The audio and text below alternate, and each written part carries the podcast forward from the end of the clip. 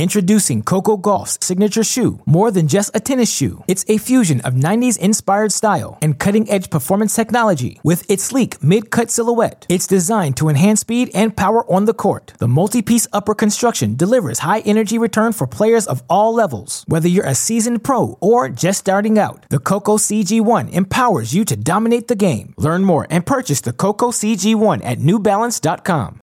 This episode is brought to you by Shopify. Whether you're selling a little or a lot, Shopify helps you do your thing, however you cha-ching. From the launch your online shop stage, all the way to the we just hit a million orders stage. No matter what stage you're in, Shopify's there to help you grow. Sign up for a $1 per month trial period at shopify.com slash special offer, all lowercase.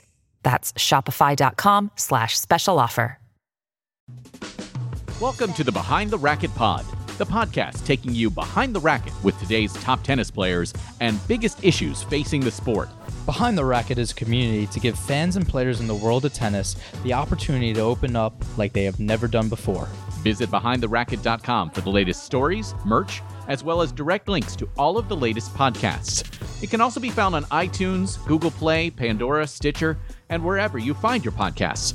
Download the episodes and make sure to leave a review. And we want you to be a part of the conversation. Find me at Noah Rubin 33 or Mike at Mike C Tennis on all forms of social media.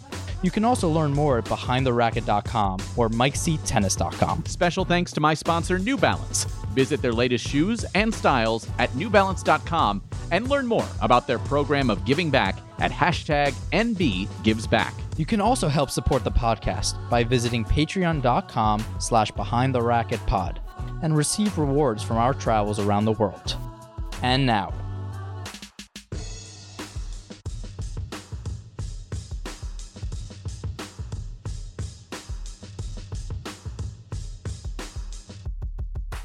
Well, it's, it's a pleasure for us to get joined by Somdev Devvarman, and we should note that Noah is practicing. He may or may not uh, hop by, depending on how his practice goes. But Somdev, thank you for joining us. I, I was just saying before you we turn on the microphones here, uh, you're wearing the Virginia tennis shirt. I mean, those those trademark Babolat shoes here that I remember so well from a few years ago. I mean, it, it, you don't look like you've changed in the least. Well, thank you. Thank you, Mike. Thank you for having me. Uh, pleasure to be here. Um, and in terms of, yeah, the Virginia shirt, I had to steal it out of Treat Huey's uh, suitcase. The Babolat shoes, actually, I've had for uh, since I've retired. Really? So, yes, so uh, they go back a long way. And the good thing is, they're, listen, I don't run the same way I used to, so my shoes last me a lot longer than they used to. Um, for, you had an incredible collegiate career, a very, very good professional career as well. And for people who might not know, what have you been doing with yourself since you officially retired in 2017? Officially 2017, um, unofficially, I mean, the last match I played was March 2016. Right. That's when I decided. I thought I'd, you know, give it a shot, maybe five, six months off. Uh, Yeah. Maybe I'd feel healthier. Maybe I'd want to come back. Uh, maybe I'd feel hungry again. And when that didn't happen, 2017 was the retirement. But listen, I feel like I've done a lot. Um, and I feel like I'm constantly busy. It's just uh, one of those things. Uh, I mean, a couple things that I have done. You know, I had started a, a non-profit when I was still playing, uh, trying to work with kids in uh, in India. That's still ongoing. And uh, apart from that, uh, right now I'm in Savannah with you. I was in um, Sarasota. I was in Tallahassee. And one of the things I'm working on is uh, working with Sumit Nagal, who is, uh, you know, young Indian player, not 24. Um, you can decide if that's young or not. Uh, I, I'll let other For me, people all decide. of you are young. um, but uh, yeah, working with him, he's just coming off uh, a little injury and uh, trying to make his way back. And uh, he actually wears a little. T- uh, my, my career high was 62. Yeah. So he wears a little thing on his neck. You can ask him about it. It's it says Project 61, and uh, so I'm happy to be on his team, and I'm happy for him to uh, try and beat my ranking, which uh, no Indian has done in th- at least 30 years, I believe. Yeah. Um, and so, uh, so yeah, that's one of the things. Um, apart from that, uh, you know, I I, uh, I I have done quite a lot of broadcasting in Yeah. the last uh, four or five years. Uh, all of it out of India. Started off with the Olympics in 2016, where I had a lot of time on my hands at that time. But then you know continued um, with the same channel in India. Uh, I've done the Aussie Open for the last four years at least. I've done the Olympics. I've done Asian Games. And I'm looking forward to doing the French Open uh, in just a couple of weeks. So between broadcasting, a, a good amount of tennis coaching, um, on my free time I play music, uh, working on an album. Um, no kidding. yeah so singer songwriter uh, and just just just uh, i mean you know honestly when i stopped playing tennis one of the things that went through my mind was you know there's a lot of things i've always wanted to do Yeah. and if i don't do it now um, i don't know when that'll happen so Yeah. number one um, was you know very lucky to be with someone I, that i was in love with so Yeah. got married and settled down and uh, absolutely loving that aspect of life but Yes. other than that she was also very supportive about you know the thing is is that a lot of the things i wanted to do weren't exactly lucrative Yeah. so finding the balance between hobbies and a profession has been a challenge but Yes. it's been fun So this music, and I, I, we'll we'll get to the tennis here in a second, but the the music. Tell us a, stylistically, kind of what path are you going on? I, I know you're you were a big Dave Matthews Band Huge. fan. Is that the type of style? Uh, singer songwriter. Okay. Um, uh, I mean, uh, I'll be the first to say it. I'm not an incredible guitarist, but I I'm okay. Yeah. Uh, I've gotten a lot better over the last four or five years because Yeah. of the time.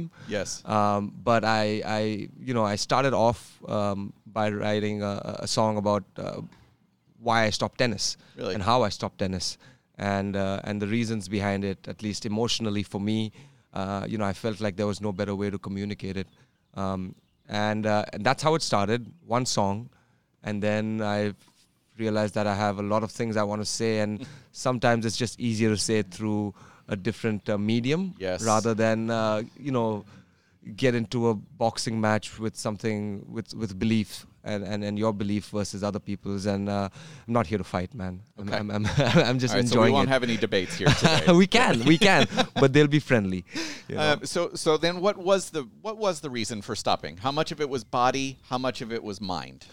Uh, you know, I think one of the things is is uh, body was had a part to play undoubtedly. Uh, I, I, I, you know, I, I don't, I'm not, I don't want to be one of those guys that said I stopped because I was hurt. You know, because I was hurt before. I came back from it and broke the top hundred again after shoulder surgery. So, uh, for me, uh, you know, one of the reasons, uh, you know, I, I wasn't the biggest hitter of the ball. Um, I felt like a, a big part of my game relied on you know not just the legs and the lungs and and uh, the understanding of the game obviously that was a big part of it but a big part of it was you know how hungry and motivated I was to come out there and fight those 30 all points and 15 30s and you know bring those points back and uh, you know after tough losses the motivation I would have you know when I was on the track or when I was in the gym um, you know I felt like one of my strengths uh, of my tennis uh, and, this is obviously only people close to me would know uh, was how hungry you are as a tennis player. And, I, and I think that's a very underrated uh, thing that people look at because you know when you're looking at a match you don't see the work that goes behind it. Uh, when you're looking at a career definitely you can see a little bit more but uh, you know that was one of my strengths. And I and I said it uh, I said it before but you know I felt like that motivation was dwindling a little bit and you know that's not good or bad. It's just what it was. Yeah. uh, I had different interests. I was you know growing up and uh, you know I was 30 I was still growing up. Yeah. you know I was a veteran on the tour but uh, there was a lot of things in my life that I, I I felt like were taking my attention away from um, the full attention that it had from the time I joined college, even before that, till the time I stopped. You know, and so once that um, starts getting lower and lower, and once you don't want to train the way you you used to, or once you your body doesn't also allow you to train the way you used to, then I I never felt like it was fair for me to expect the same kind of uh, results that I wanted to have. Yeah. And honestly, uh, you know, I didn't no disrespect to you know guys that are out here grinding. I love the grind. That's why I'm out here again, and I see the different battles that people go through. Um, but you know, I I felt like I really wa- I, I wanted to be in the top hundred. Yeah. Uh, and if I wasn't, uh, or if I wasn't close, or if I felt like I didn't have the energy to push through, um, then I, I didn't find it that attractive to you know uh, continue being 200 or 180 and and fighting that battle. Um, and I felt like uh, you know other parts of life could uh, um, you know could could be important, Yeah. and uh, it could be a very important part of my journey moving forward. Yeah. So uh, you know, it was that decision. It wasn't. Uh, it was well thought out. Yeah. Uh, it it was. It, it felt sudden, but I, I I feel like it was well thought out. Yeah, I don't think you're a, a rash person. That's one thing I've I've noticed as as our little our little buddy joins us here. Uh, Somdev, my, my daughter is seven, uh, and she re- she refers to Noah as as the little guy as well. So Okay. I mean that should tell you something. We're just Yeah. talking about uh, the end of his career uh, and how he came to that decision, Noah. So uh, welcome to the podcast. Good to see you. Thanks for having me. Okay. Um, um, so you, you're, you're talking a little bit about how, how hungry you were as a player and how that just kind of dwindled. Um, is that hunger? Is that something that you, especially now as um as a coach, can you teach that, or is that innate, just in your body, or is you know is it natural, or can it be taught? I think it's uh, more natural. I think it can be taught. I think it can be encouraged. Uh, but I think, I mean, no, I'd love to hear your your take on this. But uh, you know, I think uh, a a big part of that is is natural. You know, uh, I mean, I, I, for me, I remember stories when I was a kid, uh, growing up. You know, when we would leave the courts, uh, would we would be when we couldn't see the ball anymore because we didn't have lights. Uh, and when we were when we could see the ball, we were at the courts at 5 a.m. Um, because it got too hot to to play. you know, growing up where I did, and we had school and other things. Um, and so, uh, you know, I, I was talking to uh, Donskoy just last week, Yeah. and he gave me a great story about Rublev. He said, you know, once Rublev had a, a stress fracture on his back, and the doc said, you know, this could be dangerous. Uh, don't get out there and play. Um, take two, take two weeks off. And he takes a day off, takes two days off, and they come back to the academy. And Rublev is, they hear these sounds, and Rublev is smashing balls on the wall, um, because for him it was, you know, it's not that it's not that people are forcing him to work hard. Yeah. It's just innate that this is what he wants to do, and I'm not sure that he wants to do anything else. You Yes. know, um, one of my one of the things I look at players these days, I feel like they don't spend as much time on a court uh, as they as as maybe we used to. It has the game has changed, obviously. Um, but that being said, I feel like uh, you know the the cool. I mean, listen, for for me growing up, we didn't have the greatest. I mean, all res- due respect to my coaches, we didn't have the greatest technology or you know Yeah. the ways that we could you know try and improve uh, and, and have that kind of focused development. So what we had was TV. We didn't have YouTube either. So we had TV. We had the Chennai Open. And the second we saw something on TV, we were like, I can't wait to go and try that.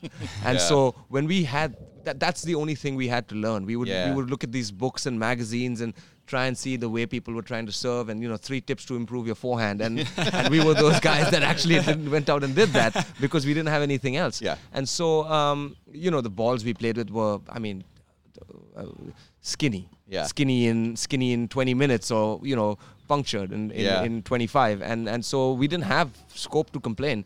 So when we got court time we were like why would we not play? Yeah. You know keep in mind there were two we, we I grew up on two courts with about 60 kids.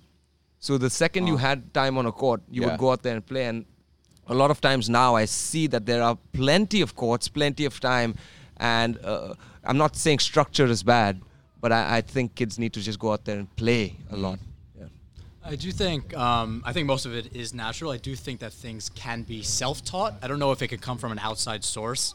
Um, me, like many other players, have gone through these ups and downs of, of wanting it or not, um, and I think nobody can get you out on that court if you don't want to get out on that court. Exactly. And but I saw that change in me this year where I was like, there's a different feeling. Like I want to be out here. I want to be out here an extra hour, an extra few balls. I want to, you know, do dead ball after I play two sets. You know, little things like that, where nobody's really encouraging that. But it was a change from what I was used to two years ago. But again, I still had that natural idea of I want to be out here. I want to be running around.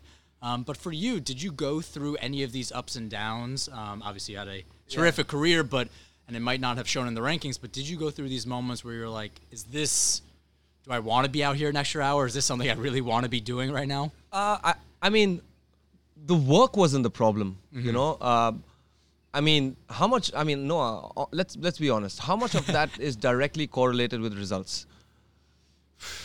Yeah, a decent amount. a decent amount, Yeah, I right? mean, so, yeah. so, I, so I, you know, if if you feel like uh, a good amount of it is directly correlated by results, then the results shouldn't be the thing dictating the way you work, right? So I felt like a lot of that is a little bit with understanding, Mm-hmm. and and and again, it's not that it's bad or good. It's just that if if you're not willing to be very very committed to your tennis career it's the reality of it, especially for guys like you and me who didn't have the biggest weapons and you know. what are you talking about? you know, biggest weapons are the way you, w- the way we, the way we compete. Yeah. It's one of the biggest weapons, you know.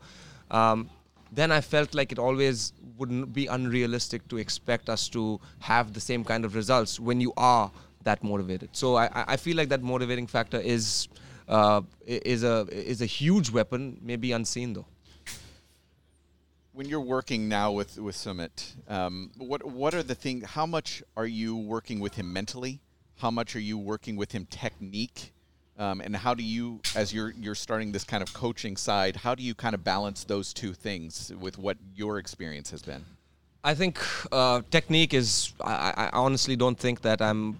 It's fair for a player for me to come in because again I'm not full time. I'm, Yeah. I'm I'm working with his team along with his team, but Right. we're spending about 15 to 20 weeks on the road. So I don't think it's fair uh, for someone to come in and change something technically because. It may work great here, and in two weeks, if he has a doubt in his head and I'm, I'm not around, Yeah, right. then it's just not a, a fair place to put a player in. You know, so I don't Yeah. really want to I don't touch the whole technique part of it, especially when it comes to hands and things like that.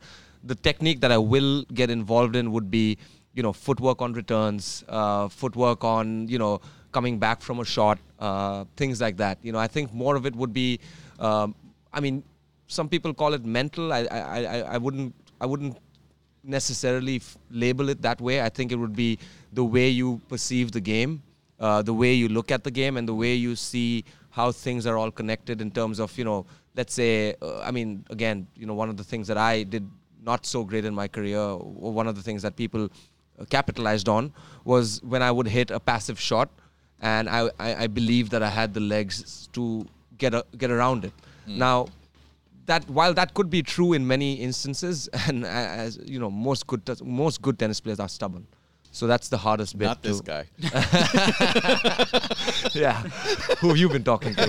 um, but uh, you know, I, I think it's it's about showing them that you know over time, uh, once you start things in a in a passive way, it's possible to come back, but it's a harder thing in the long run. So if you can avoid one or two mistakes, especially early in points, um, it's a better way to set up the way you want to play and also the tone you want to set uh, during a match. Um, and I think it's it's things like that. It's things like uh, you know a, a lot of it would be match management, uh, understanding, you know, a lot of it is probably you know not not wasting energy on things that you don't need to waste energy on because I've always believed that there's a limited amount of energy that a player has. And the more they focus on things that they can avoid then the less energy they have to focus on the things that they need to. So a lot of it is just that. But honestly with with anybody I would work with um, uh, you know I, I think two three weeks is you know we're not magicians out here. Even if Yeah. you do have uh, a good result every two three weeks uh, you know sometimes we see that you know players come in working with a new coach and boom they have a result Right. um, but o- over a period of time i think uh, is, is is how you'll be able to see the impact that a coach can have on a player and i do think that coaches can have a very uh, healthy positive impact on on players if if they all work together as a team uh, noah uh, I want to ask you this: How much of an impact? He's a broadcaster. He is. I how much say. how much of an impact can the best coach have on a player in your opinion Um, so I'm actually working with somebody new this week. I mean, I've known him for about 15 years, but kind of starting again with him.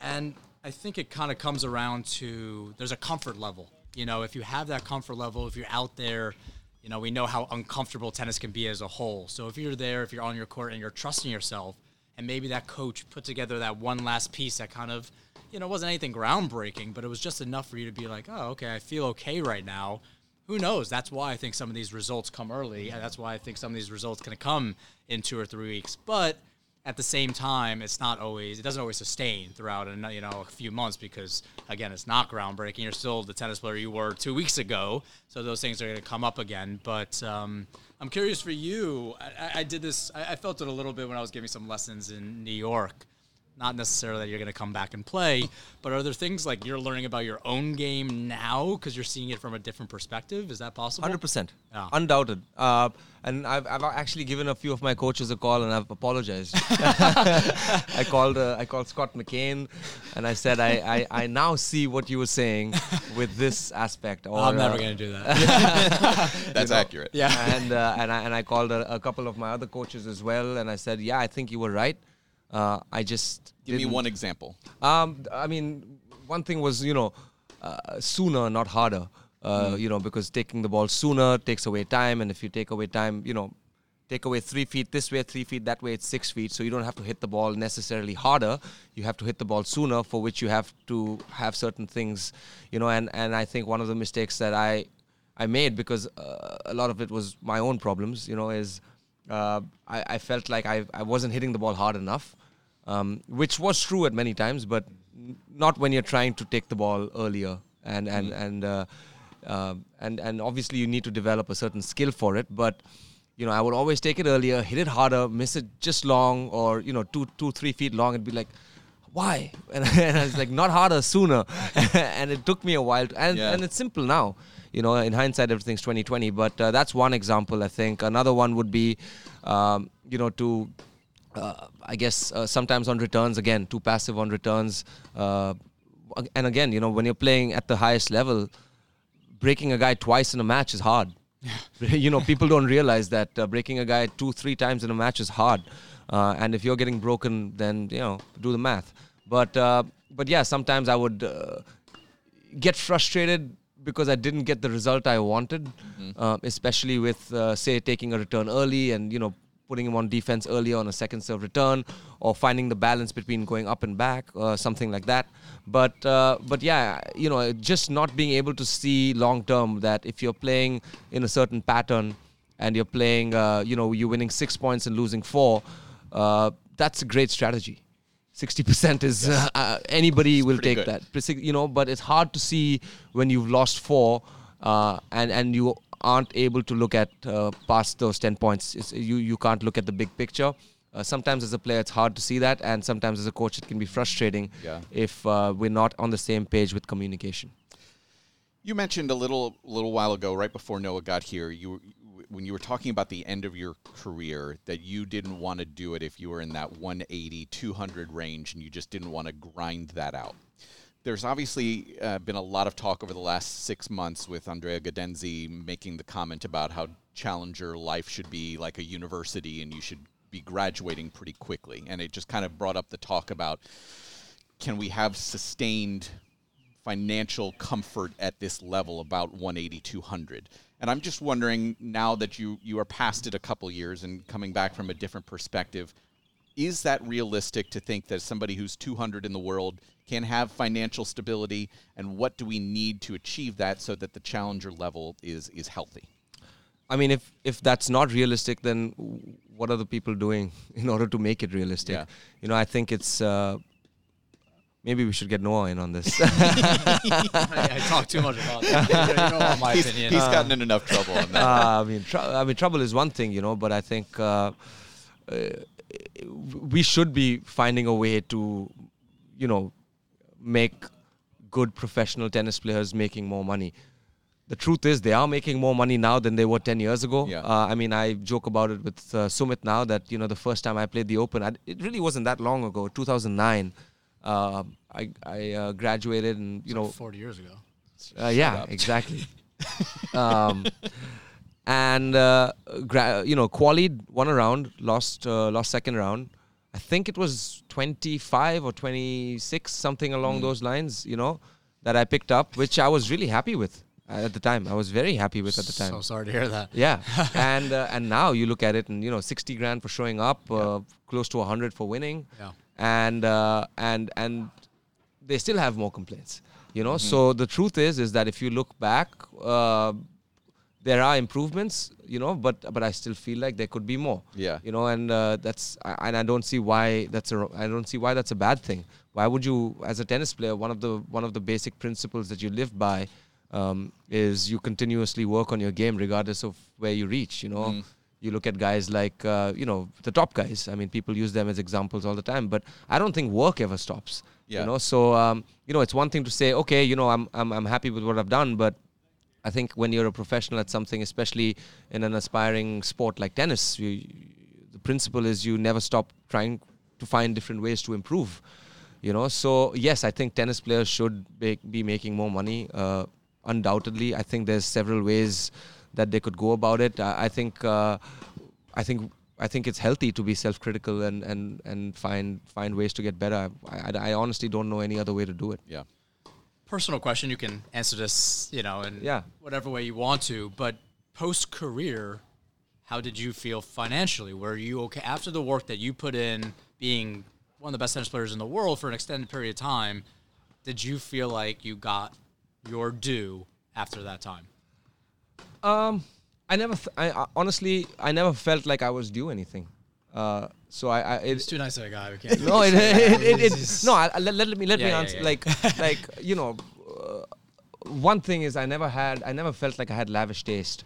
You know, so um, I, I wasn't, I wasn't into you know, buying the ten thousand dollar watch or buying a hundred thousand dollar car. It, it didn't matter to me. I got a, a second-hand Honda Civic when I moved back to India because I felt like it made sense, and uh, it, it didn't bother me at all that I drove it. You know. Um, by the way, a Honda Civic in India is looked at very differently than a Honda Civic in America. Just to just to be clear about that. Um, but uh, but you know, uh, so you know, I- felt like in in, in that sense, um, could I could I have had more? Could I have?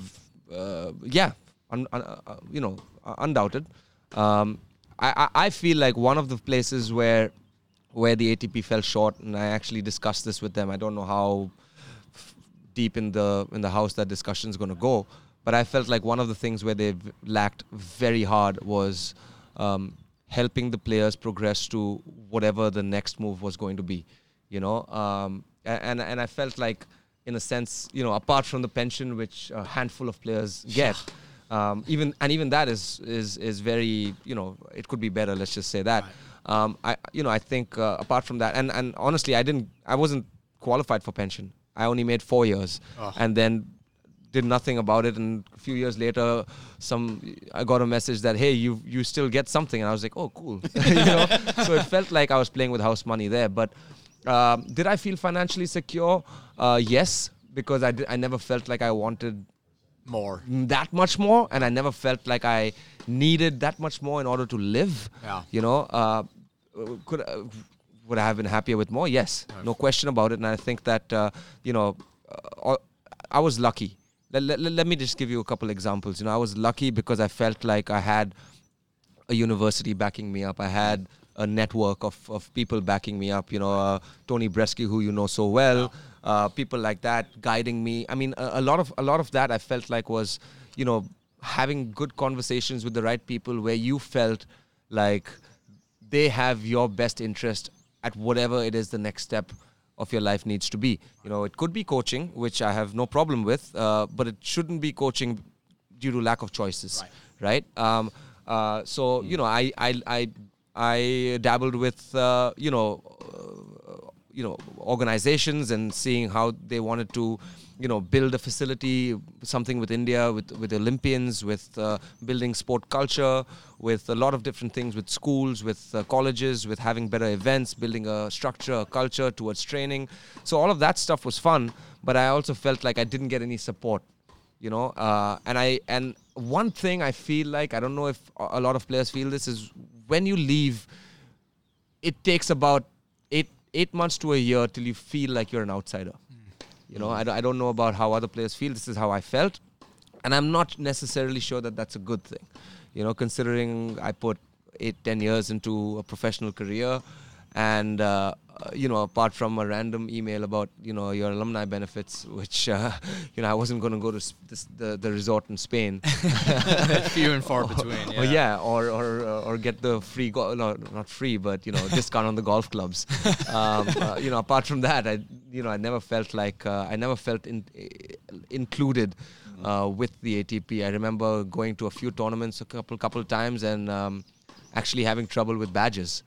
Despite being uh, an alumni member, and uh, nobody really knew that alumni member can actually get badges, and so then you know you do it the simple way, which is uh, you know ev- every second person on the tour. So you ask someone for a badge, and someone says, "Yeah." But I, I, I never felt like that was the right way to go about it. Yeah. You know. So in that sense, I feel like, uh, and keep in mind, I feel like I still had a good network of people because of prior prior pro, and you know, felt like I had a good relationship with guys.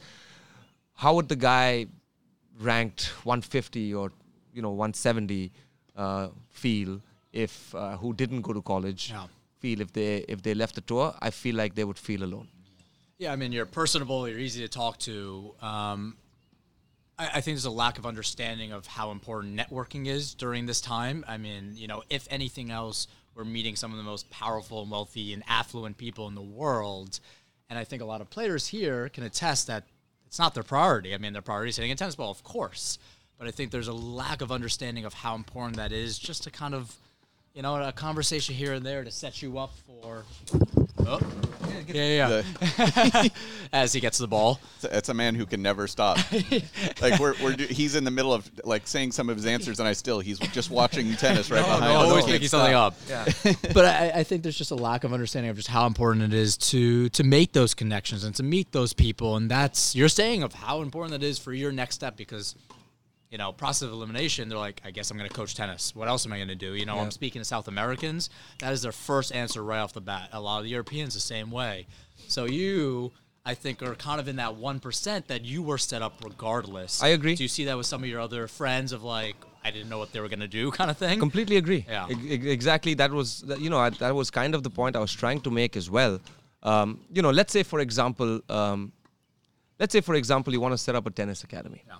You know, I think I think there could be ways for a former pro if he wants to set up a tennis academy to have some sort of affiliations uh, and some sort of push from from the tour to set it up better. You know, and and and and again, you know, I'll tell you this out of experience. You know, setting up a tennis academy and you know making good profits out of it is not the hardest thing to do at the same time and and but but the problem still remains that if a guy that's 250 comes in uh, uh, you know let's say that you're a tennis academy in Europe and you're making whatever x amount from uh, a junior player but the pro can't afford to pay you but all your energy and effort is going towards the pro. So the coach is now at a, a little bit of a dilemma because they're not sure whether because what's more exciting? Obviously to get this kid to qualify the US Open and play Roger first round which is what happened with Sumit a couple of years ago which was amazing. Yes. you know took a set off Roger and you know that kind of puts a little bit of wind under your uh, behind your sails to kind of keep you going. But the reality of it is also that you know one player that's ranked at that level can't afford to pay you. And we know this because we've all played the game. And uh, and and your academy needs to continuously function because you are a have investors uh, and b you have employees. And it needs to function at a certain standard and quality. So i feel like uh, now is that getting better or not? I don't think it is you know? And i think that's a problem that tennis has had for a very long time is that uh, the recreational side of the game um, is much more lucrative than the professional side. So if a professional player has to make a rational choice of what they want to go towards if they want to stick to the pros it's a hard one I just think the outsider discussion that you brought up is extremely disappointing for anybody to, to listen to. I mean, the, how much you put into the sport, your ranking where you were for four years, and to feel like you were almost never a part of the sport to begin with, like yeah, poof, I'm gone, it's out of there. Um, I think is disheartening. But uh, I mean- how Mike feels. Yeah, Mike. Uh, well, well, let me ask you guys a question. You guys have been around uh, doing this a little bit more. Let's say you wanted to host a challenger, let's a high challenger, or let's say you wanted to host a, a 250. Those players suck. Why would I ever host them? Like how realistically, how much time would it take to be able to do that, and how hard is it to jump through those loopholes, or or rather follow the right protocol and still do it? I know financially, the the typical thought process is you need whatever the prize money is, you need three x. Okay. So that's what you're looking at financially. So it's then it becomes how quickly can you, at least at the challenger level, right? How quickly can you raise that money? Right. Because there are ATP wants to put on those events. USTA here in the states, they're looking for places to put on the events. Different beast, obviously, at the ATP when you have licenses and all that that kind of stuff. But it, it just really truly depends on how quickly you can get that financial backing. Yeah, I mean, I was working on some of the events that I was working on, and then also talking to like Cary, Yeah. you know, that has a lot of challengers there, um, and it was, it just seemed like the turnover for sponsorship, and that was what I was dealing with as well. It's just like, oh, we're on board, and tomorrow, eh, we're not really feeling it right now because it was just kind of a free for all. So I think it was really difficult to get that you know, group of sponsors that would stick with you through the challenger circuit. I mean, you know, we saw what happened in the pandemic. You know, challengers were just thrown to the wayside. A lot of these sponsors like, we don't have the money. You guys are the first person that we're, you know, we're going to say no to. So whether it was like a Binghamton or anything, you know, it was a quick no. Um, so it's, you know, it's because just like anything else, the top of the sport is where the money goes, and I think a lot of people know that, and they want their sponsors, you know, to be seen by you know, or be worn or be next to some of the top players in most eyes possible, and that's just not the challenger tour. I, I and I think I think to answer your question about how long, I mean, as I said, the answer is how quickly you can get the money, but realistically, six to eight months, you could probably get a challenger, futures, something along those lines. Tour level, it's a different beast. Tour level is a different beast. Yeah. Yeah, but in the end, it's like, why would you want to? You know, But it- and that's the serious question. You know, But is or- it uh, is that the right way? Well, Like, let's say it's a- we, let's we say only it's a- said we were going to talk for half an hour. Here. Yeah, yeah, yeah. Sorry, sorry, sorry, sorry.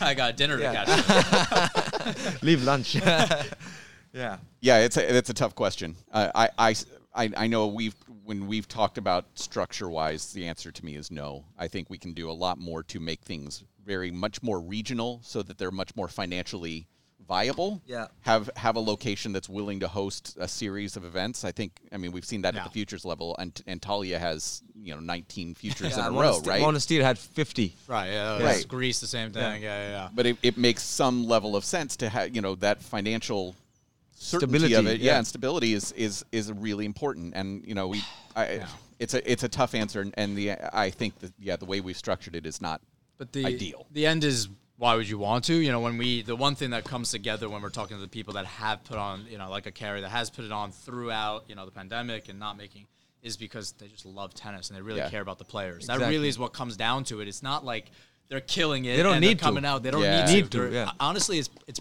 it's probably worse for them to have these events going on a lot of the time, especially for a nice club like this to give away this many courts and to have these players. You know, but you know, people like coming and watching the tennis. They're not making real money from this. It's not real. So it's you know, like we said, if it could help, you know, uh, the community around it and and be a little bit more local. That's where I think a- you know the, the prize thing. can real come, but uh, it's going to take some time. I don't know if it's ever going to happen. So um, we're, we're going to let you go but i i t- uh, last night when i when i confirmed that we were actually going to sit down and do this i had i had to go back and i was and i i looked and sure enough you were you were participating in the first challenger i ever broadcast Which one was that? winnetka 2013 Oh, That was 2013. That was my first ever. Did. I lose to Jack Sock in the semis? That is correct. Yeah. That was so quick. Yeah, seven, seven, six in the third. I think I was. I don't remember exactly, but I know I had a lead in the third. I Okay. think it was uh, 76 degrees. I believe it was. Uh, that I can't No, remember. I, I, I will say this funny story about that though. I was really mad at Jack uh, Uh, because a- add your name to the list. yeah. it adds up. no, no, no. I was mad at him for a different. We were playing doubles that week, and we actually Okay. made finals. Um, and we lost to Yuki and Venus. Uh, I think 10-8. Okay. wow. Um, 10-8 in the. Why do I remember this stuff? um, but, but yeah, playing Jack in the semis um, of of uh, of Winnetka, and I'd beaten him on grass. uh, A few weeks before that in Nottingham, I think. Uh, So and and that one he should have won. He was up six two five. 6-1, break, Wow. one Okay. break, but uh, you know, grind, grinded that one out. Yeah. And uh, so I'm playing Jack in the semis, and it is hot as hot can be. And I'm, I mean, you know, uh, it's it's India hot, you know. And uh, and Jack was. Jack was uh, yeah, Jack was dying, and I think in the mi- in the middle of the second set, I was up a set and a break. In the middle of the second set, he said his clothes were soaked, and he went and took like a 10, 12 minute like Tsitsipas bathroom break. Yeah. I was livid Yeah. because I was like, I this is not fair because Comes you back know, a new person. comes back Yeah, a new yeah. person, and you know this is not fair. And uh, and I, and I've always felt that you know uh, maybe maybe I'm biased and probably am because I was like you know fitness is one of my strengths. Yes. So if I'm out fitnessing you in a match, that's your problem. Yeah. I've actually That's the worked. point. That's the whole point of what I'm trying to do over here. If I'm a- a- and you don't want to be here mentally or physically, and then he came back a new person. Still feel like I should have won. I, I don't remember, uh, but I had a big big lead. Uh, but seven six in the third. But yeah, I'm, I'm glad I gave you some entertainment. Well, the the night before, I, I don't remember your match, and I'm sure that that's everything you just said is complete. The night before was the Bogomolov when he walked Oh, when off he in the off the middle. court? when he walked off the middle of against Klahn. Yeah. you remember that? I kind of do. He just left. It was like Because- a call or something, and he yeah, pressed there was there was a it call that had come from the stands, Yeah. and he just walked off. yeah, yeah, I yeah. remember And it was that. just like what. I remember that. This is going to be a fun uh, Yeah. career that I've gotten myself into. No, but uh, but Mike, I was actually talking about when you told when we confirmed this last night. Uh, Treat and I were having dinner. Treat Huey, and uh, one of the things we actually talked about was, again, just talking about how we could the, the broader picture. Yeah. You know, one of the things I really appreciate about you and watching challenger matches in the states is I feel like uh, people who are in this are all in Yes. you know and and when we are watching you it's not generic it's not oh another cross a beautiful drop shot or or, or, or a great serve you know there's like what's happening behind this what's the game within the game let me see how insightful i could be while giving out information and as i'm in broadcasting right now i can tell you that when you're doing this with without a co-commentator Yeah. it is incredibly hard Yeah. Yes. because who do you feed off of and then why shouldn't there be a second opinion and sometimes you do but you can't kind of so uh, mike uh, what i'm trying to say is thank you Oh, that's thank you kind of you. because i th- i do think that having you know like just like you said like uh, having more people having people host tournaments who actually want to host tournaments makes a tournament good. And having a person be a commentator or do a podcast who actually wants to do it makes it adds that special value to uh, whatever it is that uh, you know we're doing and even to the listeners. So thank you for your time. It's Very nice 2013 nine years. Yeah. and uh, you know hopefully in nine more we're talking more tennis stories man. Well, Ugh, if I hit, re- no. yeah, I'll be retirement age. Yeah, That'll still be a piece great. of shit. Reti- retirement re- i mean I, Was that last year for me? What- What's happening? I, I sometimes I can't believe when I when I'm on air I can't believe I come off and I'm like I can't believe I'm getting paid to do this. Is it great, right? Yeah, it's I mean, unbelievable. so I, yeah. I, I talk about how lucky I am all the time. This Yeah. is exactly what I wanted to do when I was 15. Same. So, oh. he, he knew he wanted to hint be of with sarcasm. I wanted to be. I wanted to be a co-host. Somdev, thank you. Uh, it's really a pleasure to see you back. And, and as I said, I mean, he's got these shoes on, which he's had on for forever. oh my god. the Virginia shirt, uh, like he hasn't changed. No. He hasn't changed. Just the hair. Just the hair. Just the hair. a hair. little longer. Just- Thank you. Appreciate it. Thank you, thank you, Mike. The show might be over, but the conversation isn't. Join us on social media at Noah Rubin 33, at Mike C Tennis, and at Behind the Racket. Expect new episodes every Monday or Tuesday. And don't forget to leave us a rating on iTunes. It really helps us expand and reach more listeners as we take you behind the racket.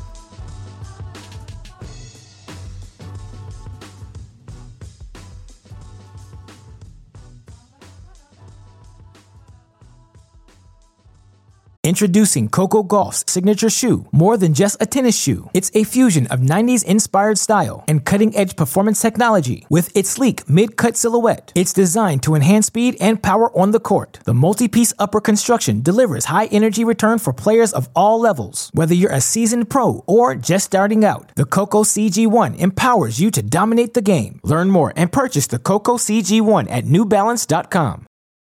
This episode is brought to you by Hyperice, the leader in advanced warm up and recovery technology. They have tons of innovative products, like Venom heated wearables to help soothe sore back muscles, Normatec compression boots to speed up recovery and increase circulation, and Hypervolt massage guns to improve mobility. Loved by athletes like Naomi Osaka and Erling Haaland. Try them yourself. Get 10% off your order with the code MOVE at hyperice.com.